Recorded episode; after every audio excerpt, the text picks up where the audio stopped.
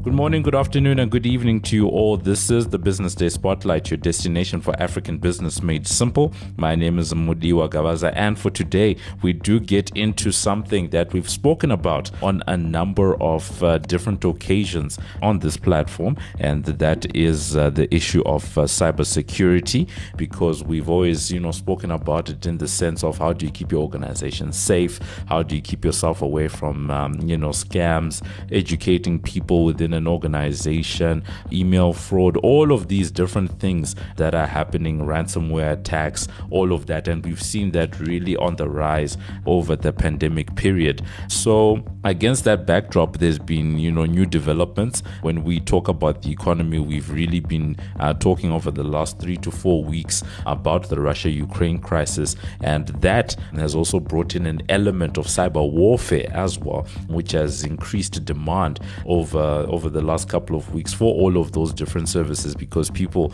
are really now realizing that things like uh, cybersecurity, cyber attacks can be used in an actual war. Uh, so we saw a couple of uh, you know indexes in the US. I think big cybersecurity companies, you know, increasing in valuation and all of that because of everything that's going on. One can think about the likes of uh, Palo Altos, etc. But to help us to unpack what's going going on in the market and what people can do to help themselves. Now, we're, we're joined by Dan Thornton, who is uh, the CEO of Goldphish, and uh, just to hear what's going on in the market right now and how people can, you know, protect themselves. And for more opportunistic people, how people can get in and capitalize on the opportunity that's there. Dan, greetings to you today. Good morning. Thank you very much for having me. I think a good place for us to start, usually we want to get a sense of the organization. I was saying to Dan just before we got on that I like the name Goldphish because uh, it's uh, fish spelled P H I S H, which, uh, you know, alludes to a phishing scandal. So a really nice play on words there. Goldphish, what is it that you guys are doing? What are you guys up to? Uh, we're a, a, fully remote working web based uh, security awareness training solution. We help businesses globally protect themselves uh, and their employees from, from cyber threats. And we do that through delivering training to the employees and uh, providing simulated phishing attacks against companies and, and allow them to build secure culture within their within their companies to try and manage their risk, reduce their cyber risk, uh, and stay safe. You know, with everything that's gone on over the last two years, uh, there was a lot that was being said about the fact that more people working from home, etc., was exposing a lot of um, enterprise systems to the threat of attack. You are accessing all of these systems from less secure locations, all of that. But could you talk to us in the present day? What has Russia and Ukraine done to change the landscape and uh, I guess people's awareness and organizational awareness about cybersecurity? COVID 19 pandemic over the last two years you know, definitely created a cybersecurity boom. The digitization that the world went through, and then all the the follow-on scams that we saw, you know, related to, to COVID-19 and, and the different apps that we used. And, you know, so the, the world was very much exposed to a, a huge boom in, in both the threat and the cybersecurity industry that grew to sort of meet that threat. And with the Ukraine crisis now, I believe we're going to see that boom grow and, and be driven even further. The capabilities of Russia with their, their cyber capabilities and the threat of cyber attack and the threat threat of cyber warfare is really nothing new. The media is definitely very excited about it. There's a lot of stories of, you know, cyber warfare and, and cyber Armageddon. But, you know, the, the capabilities that, that Russia have had in the cyberspace have been evident for a number of years now. We've seen some, some significant global attacks and some huge cyber incidents really occur over the last few years that can be linked back to Russia and their cyber warfare capability. But we will definitely see growing attacks from Russia um, against Ukraine. And unfortunately, that could spill out of that territory um, and become a global problem. Um, Dan, maybe you could characterize for us because I think over the last year we've seen some interesting developments in the way of cyber attacks and the way that one they're being conducted, and uh, two also the way that uh, they're impacting businesses. Um, I'm thinking about some of the oil pipeline attacks in the U.S. I'm thinking about the banks being um, or financial services institutions in South Africa, etc. But in the case of a war right? That seems to be a different ball game altogether. What are the risks? Yeah, great question. And and and you know the, those incidents that you mentioned, going back to 2017, you know, long before this current crisis, but the the NotPetya attack in 2017 was regarded as the most costly cyber attack in, in history. And they linked that back to, to Russian military capabilities with the Sandworm hacker group. What they actually did in, in that case is they targeted software that was used um, significantly around U- Ukrainian businesses and in the Ukrainian industry and targeted that software.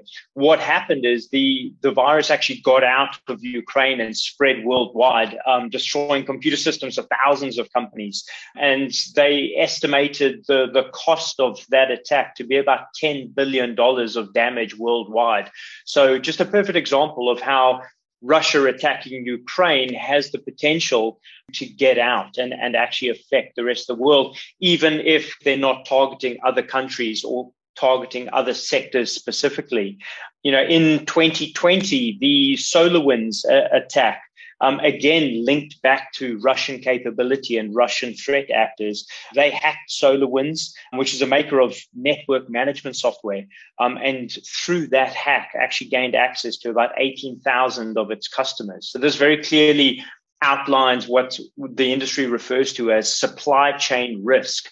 One company can be hacked and, and all of their customers can then be impacted by that. And that's what we could see coming out of the current crisis and, and Russian capability there. It really does sound like uh, you know we're playing in a different uh, area um, right now, different type of warfare um, that's going on but from what you can see, right, because there's been this increase uh, in awareness, etc., where are the actual risks? And when I say where are the risks, I mean we've already seen the Russians participating in cyber in cyber warfare of some sort for years now. One can think about um, whatever meddling is said to have happened in the in the U.S. election where Donald Trump was elected. All of those things that are that are spoken about when it comes to Russia. But like right now, would it be purely a risk, let's say Russia to Ukraine, or could we see potential risks spilling out either to other European countries or other countries that are said to be aligned to either Russia or Ukraine? Should uh, associated countries, associated organizations, businesses that have operations in those in that region, etc., are is everyone at risk, or is it this more purely, I guess, a government to government type of risk? Uh, I guess from a reality point of view, because I'm sure those are the things that people would be worried about to say, my large corporation, am I immune or am I going to potentially be um, some type of uh, uh, a liability along the way, some type of collateral damage? So, looking at at the cyber risks really over the next 12 months, if, if you will. I mean, we, we, are looking at sort of three, three levels of risk. Um, you could consider the, the supply chain risk from the Ukraine crisis. So Russia is certainly going to be targeting Ukraine as, as part of their war effort, as, as part of their strategy for, for destabilizing the, the, the country. Um, they are going to be targeting different Ukrainian systems, different critical infrastructure, different businesses in Ukraine, um, for sure.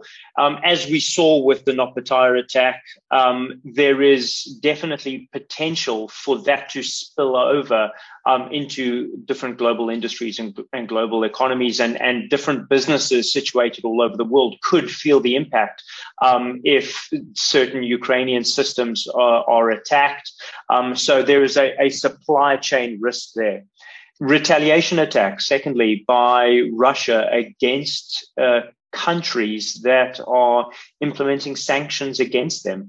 Um, this is definitely a possibility.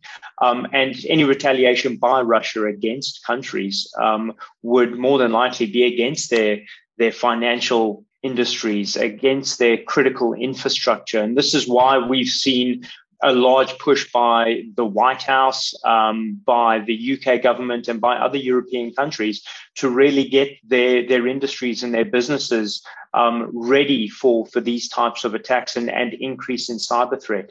And then finally, you know, a continued threat of cybercrime um, the you know the the push from Russia, the increase in in cyber threat from Russia, and the talk about the, the Ukrainian crisis there, um, that has certainly increased the risk um, globally, um, as we've mentioned. But the the existing risk that we've experienced over the last few years from cybercrime groups globally um, is certainly not going anywhere soon. In fact, you know their their capabilities continue to increase, and we will see a continued increase in different scams linking to the Ukrainian crisis, um, linking to you know all sorts of of continued events and um, developments in in different crises over the next year. Those cybercrime groups jump on those opportunities and, and will continue to implement a, a attacks against businesses worldwide. So the cyber threat is is not going anywhere.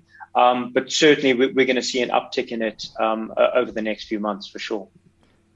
No, most certainly. And with everything that's going on, one can expect that there will be um, that escalation. If the last two years is anything to go by, then there will likely be a steady, steady increase, if not an exponential one, in uh, those threats and those risks.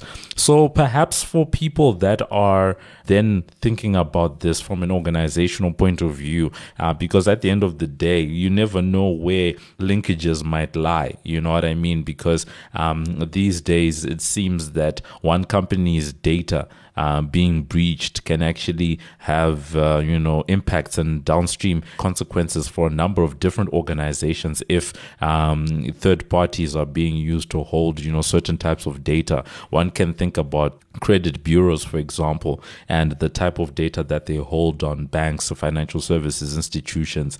Getting into one of those um, doesn't only expose the credit bureau, but also the data of the financial services institutions that are feeding into that. So it's really, you know, a big issue and everyone needs to be vigilant. So bringing it back to the work that you guys said uh, as Goldphish you're doing, how can organizations be protecting themselves right now, particularly around the culture? Because I think from all the research I've personally done, it seems human error tends to be quite a big uh, point of vulnerability. Yeah, so the, the, the research is showing that you know from successful attacks, um, from from losses experienced from cyber attacks, um, they're predicting about ninety percent um, of these attacks are actually caused by some form of of human error, and so it's it's really just building up, as you say, a, a culture within organizations, um, just a an understanding from the CEO of, of businesses down to the intern, absolutely everybody in an organization needs to understand the seriousness of, of cybersecurity, understand the importance of, of protecting data, protecting systems, protecting devices within an organization, um, and really starting to um, take security uh, a lot more seriously that, than it has been in the past. Um, we're at a point now where cybersecurity is, is a vital business risk. Um, and it's it's a responsibility for the board to take very seriously, for business owners to take very seriously, and start investing in. Um, and that's you know that that investment needs to be into you know their their risk management services that that they're they're looking after their data, they're looking after their systems, um, and building secure cultures within their organizations um, so that they can um, withstand cyber attacks, that they can be as, as cyber resilient as, as possible and protect their businesses from that. Now, thank you so much for that, Dan. Perhaps as a parting shot, um, I was, uh, you know, just going through um, something that your team that your team sent to us earlier on, and uh, you know, very interesting to see uh, because we're a business platform. We're always interested in funding. You know, how much money? Not necessarily how much money, but do you see real money going behind? Um, I guess threat response or at least mitigation of some sort um, when it comes to what's going on right now. Definitely. Um, th- there's been a lot of consolidation in the cybersecurity industry as, as a whole. The the money being pumped into uh, into into organizations who are coming up with, with technical controls and technical strategies um, is huge. Um, there's been a lot of consolidation in the industry of the large cybersecurity players um, acquiring small sort of technical players to, to form some pretty significant global companies right now in this industry that's really growing um, significantly year on year, and, and they're forecasting that growth to, to continue. In our space, in the security awareness training and, and phishing space, um, there's been a, a, few large developments there, quite a lot of funding. Um, a number of acquisitions over the last couple of years. And the first security awareness training company who actually went public in the US last year on a $3 billion valuation. So, you know, really, really good to see that training is, is being regarded now and educating employees is being regarded as, as a significantly important security control as part of, you know, wider risk management strategies. Um, another part of, of the industry that, that is blowing up right now and a very interesting space to be watching is the cyber insurance industry as well. So while your cyber security companies that are providing all the, the controls and, and the solutions to mitigate that risk. Insurance is now you know, your, all your larger insurance companies worldwide are introducing specialty coverage um, to cover cyber risks. So to cover to cover business losses, business interruption, fines, ransom payments. All of this is now being covered by cybersecurity companies, and that's an industry that's absolutely exploding right now, and definitely one to watch. Certainly a lot to watch, um, you know, in the sector. And uh, we thank so much uh, Dan Thornton, who is uh, the CEO of Goldphish, giving us some insight into the state um, of uh, cybersecurity right now. Um, insight around the fact that um, the Russia Ukraine crisis has really changed the landscape, heightening the need for cybersecurity, but also at the same time heightening uh, the type of awareness that uh, is needed. And also at the same time, just making organizations cognizant of the fact that they do need to protect themselves. And from an economic point of view, um, we've seen a couple of cyber attacks that, uh, you know, have been crippling to infrastructure, even going on to impact some oil prices, supplies of real world goods, etc. So it can really go, you know, pear shaped really quickly if things do go wrong. And uh, one of the things that he's talking about is the fact that organizations need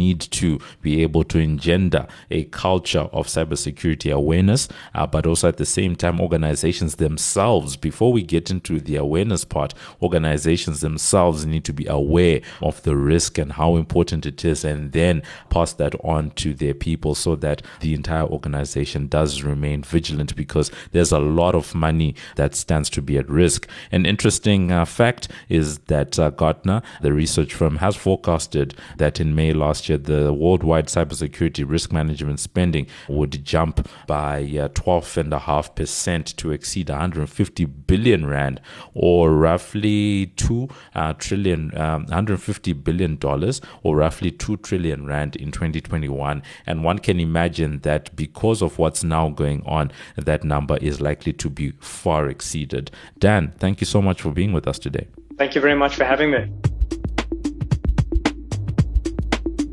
This is Mudiwa's Take. Cybersecurity looks like it's not uh, one of those nice to haves anymore. We've been talking about this quite a bit um, on the platform around cybersecurity, but that was within the context uh, of COVID 19, more people working from home, etc. But now, when you see it um, in the realm of war, and this is not to say that cyber warfare is anything new, I think cyber attacks have been happening by state actors around the world for a number of years now. But where you see an actual physical conflict as big and as high profile as the Russia Ukraine one being augmented by what's going on in the cyber realm or online, that uh, just uh, you know gives new credence, new respect, new importance to the investment in cybersecurity and why it's important for people to be just making sure that they have uh, the proper plans in place because it does become an economic issue. I'm just thinking about the SolarWinds attack that Dan highlighted earlier on, and also one of the pipelines from last year that had to pay a ransom, you know, in Bitcoin and all of that stuff. These things can have real world consequences. You know what I mean? Um, infrastructure around electricity, water, roads, etc., can be hacked and can cause actual mayhem uh, that would take millions, if not billions, to actually repair. So it's very important from an economic point of view to be taking these things seriously and uh, to be plowing and having the right amount of investment behind them.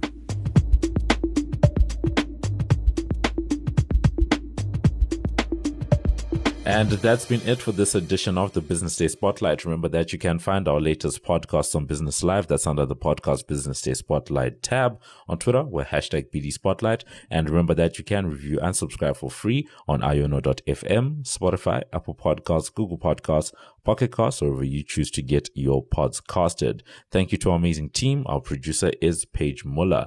I've been Mudiwa Gavaza of the Business Day and Financial Mail. And this has been another edition of the Business Day Spotlight which is a multimedia live production. So, for myself and the rest of the team, it is a good evening, good afternoon, and good morning.